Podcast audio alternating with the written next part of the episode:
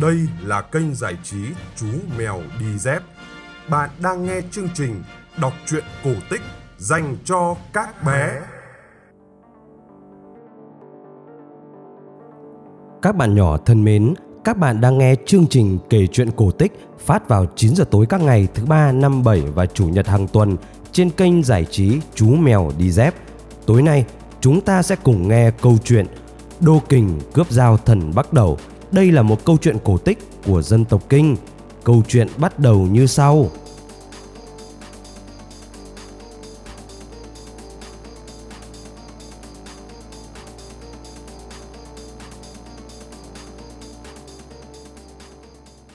Ngày xưa ở làng Thung có bà mẹ Phúc Đức sinh được một cậu con trai. Đứa trẻ sinh ra đã không có mắt, chỉ có hai hố trũng đỏ lòm. Nó lại không cử động gì, chỉ thoi thóp thở.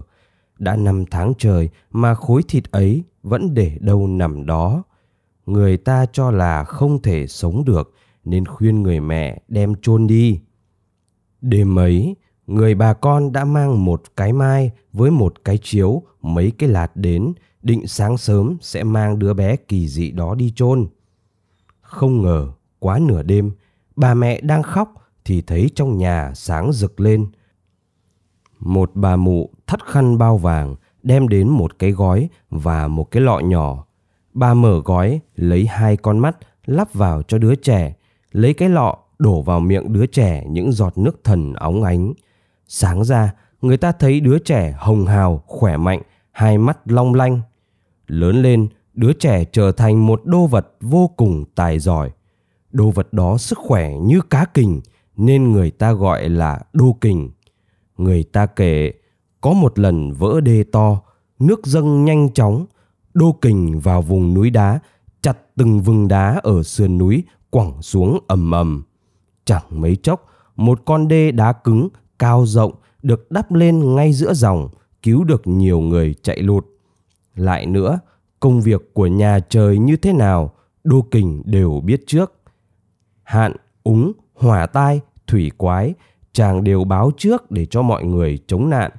Mãi sau, người ta mới biết rằng Đô Kình có đôi mắt nhìn suốt sáu cõi, lại có sức đi mây về gió, ra vào nhà trời như đi lại cõi trần. Thuở ấy, mạng người sinh tử như cái bóng nước. Trẻ con sống được vài ba năm rồi tự nhiên lăn ra chết. Còn người lớn thì chết ngang chết ngửa, không còn biết số phận ra sao. May rủi thật là khôn lường. Đô Kình biết rõ chuyện này và rất căm tức. Nói với mọi người là quyết lấy cho được con dao của thần Bắc Đẩu vì thần dùng dao sát phạt bừa bãi dân lành, làm việc không công minh. Hằng ngày ở dưới trần nhìn lên nhà trời, Đô Kình thấy thần Bắc đầu ngạo nghễ cầm dao đi lại, không lúc nào con dao rời khỏi tay. Sau này chàng để ý và biết rằng chỉ khi nào đi ngủ ôm vợ trong tay thì thần mới để dao ở đầu giường. Nhưng nhà trời kín cổng cao tường đã đành, còn nhà ở của thần cũng mấy lần cửa đóng thì vào làm sao được. Thế rồi, một hôm thấy vợ thần bắt đầu tắm, đồ Kình nghĩ ngay ra một kế. Chàng vội trèo lên một cây muỗng cao nhất rồi nhảy vọt lên trời. Chàng đạp mây gió ào ào. Khi tới nơi, chàng bế thốc vợ thần bắt đầu ném tóm xuống ao. Thần bắt đầu vội vã buông dao, lao xuống cứu vợ. Nhanh như cắt, Đô Kình vồ lấy con dao và phóng ra phía cổng nhà trời. Bắt đầu cứu được vợ lên thì mất dao. Thần biết mắc mưu của chàng đô vật trần thế, vội vã đuổi theo. Chẳng mấy chốc, thần đã nhìn rõ người đô vật cầm dao phóng như bay xuống cõi trần. Thần hóa phép ra một dãy núi đá lớn trước mặt. Đô kình lao đầu vào làm một quãng núi đá vỡ tan và vượt qua được. Thần lại hóa phép ra trăm ngàn con rắn quấn lấy chân đô kình. Đô kình vung dao, chém nát như đàn rắn. Bí thế, thần hóa ra màn lửa cháy đùng đùng trước mặt đô kình. Đô kình phóng vọt qua như gió, lửa không bén kịp. Lúc ấy, thần đã tiến sát đô kình, chỉ còn cách liều mạng túm lấy chàng đô vật, giật lại con dao. Nhưng mỗi lần thần giơ tay ra thì Đô Kình lại vùng dao chém tới tấp. Chàng chém mạnh đến nỗi lửa phát ra nhoáng nhoàng như chớp, gió rít lên reo réo. Vừa đặt chân xuống đất, chàng bê ngay một bô nước tè hắt ngược trở lại. Chơi như thế thì quá là bẩn. Thần bắt đầu hú vía, vội lui lại vì sợ dây bẩn, ô uế không về được nhà trời. Thế là thần thất thểu trở về tay không. Từ đấy, con người dưới trần sống no đủ đời đời kiếp kiếp hàng trăm năm. Nhưng nhà trời vẫn hậm hực đòi lại con dao nên hàng năm vào tháng 7, tháng 8 lại đổ mưa lớn, nước ngập mênh mông. Rồi thì gió to, bão lớn để mong giết bằng được đô kình, nhưng đô kình vẫn sống, con dao thần được cất giữ cẩn thận.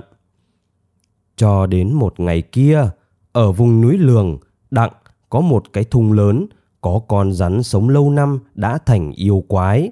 Nó to bằng cái cột lớn, phá phách của cải mùa màng, bắt người ăn thịt, làm sơ xác cả một vùng. Nghe tin, Đô Kình lập tức mang dao thần đến để trị nó.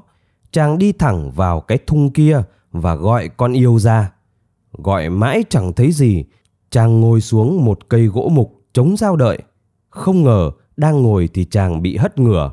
Cây gỗ mục chính là con rắn, nó đã hất chàng ngã, ngoạm chặt lấy con dao thần rồi âm âm lao chạy. Đô Kình biết thất thế nhưng cố đuổi theo con rắn. Chàng đuổi nó từ đỉnh núi này đến đỉnh núi khác mà không được. Thật không may, trong khi con rắn chạy trốn lên những triền núi thì ánh sáng của con dao chiếu hắt lên khiến cho nhà trời nhìn thấy. Thần bắt đầu cùng thiên lôi cầm búa tức tốc xuống trần. Đô Kình đang đuổi theo con rắn thì một tiếng sét long trời nổ trúng đầu. Chàng cháy thành than đen. Thần bắt đầu hóa phép lùa đến hàng vạn con ngoé tươi béo, biếu rắn để chuộc lại con dao rồi mới trở về trời. Lại nói, khi Đô Kình bị sét đánh, mùi khét nồng nặc ở đâu cũng ngửi thấy. Mùi thịt cháy xông lên tận nhà trời. Ngọc Hoàng hỏi ra mới biết sự tình thì thương Đô Kình lắm. Nhưng sự đã rồi. Ngọc Hoàng bèn gọi thần bắt đầu tới mà của trách và chỉ bảo cho thần biết không được sát hại dân lành, phải để cho người trần sống tới trăm tuổi.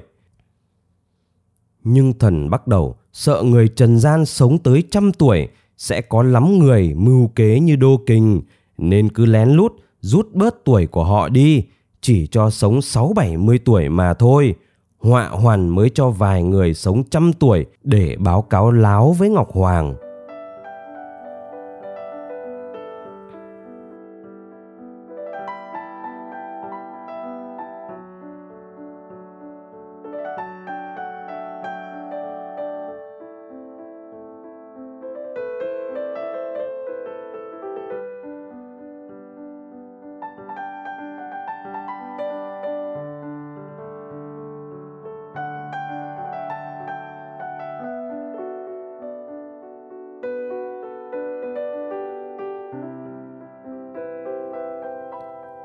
Các bạn vừa nghe xong câu chuyện cổ tích Đô Kình cướp giao thần bắt đầu.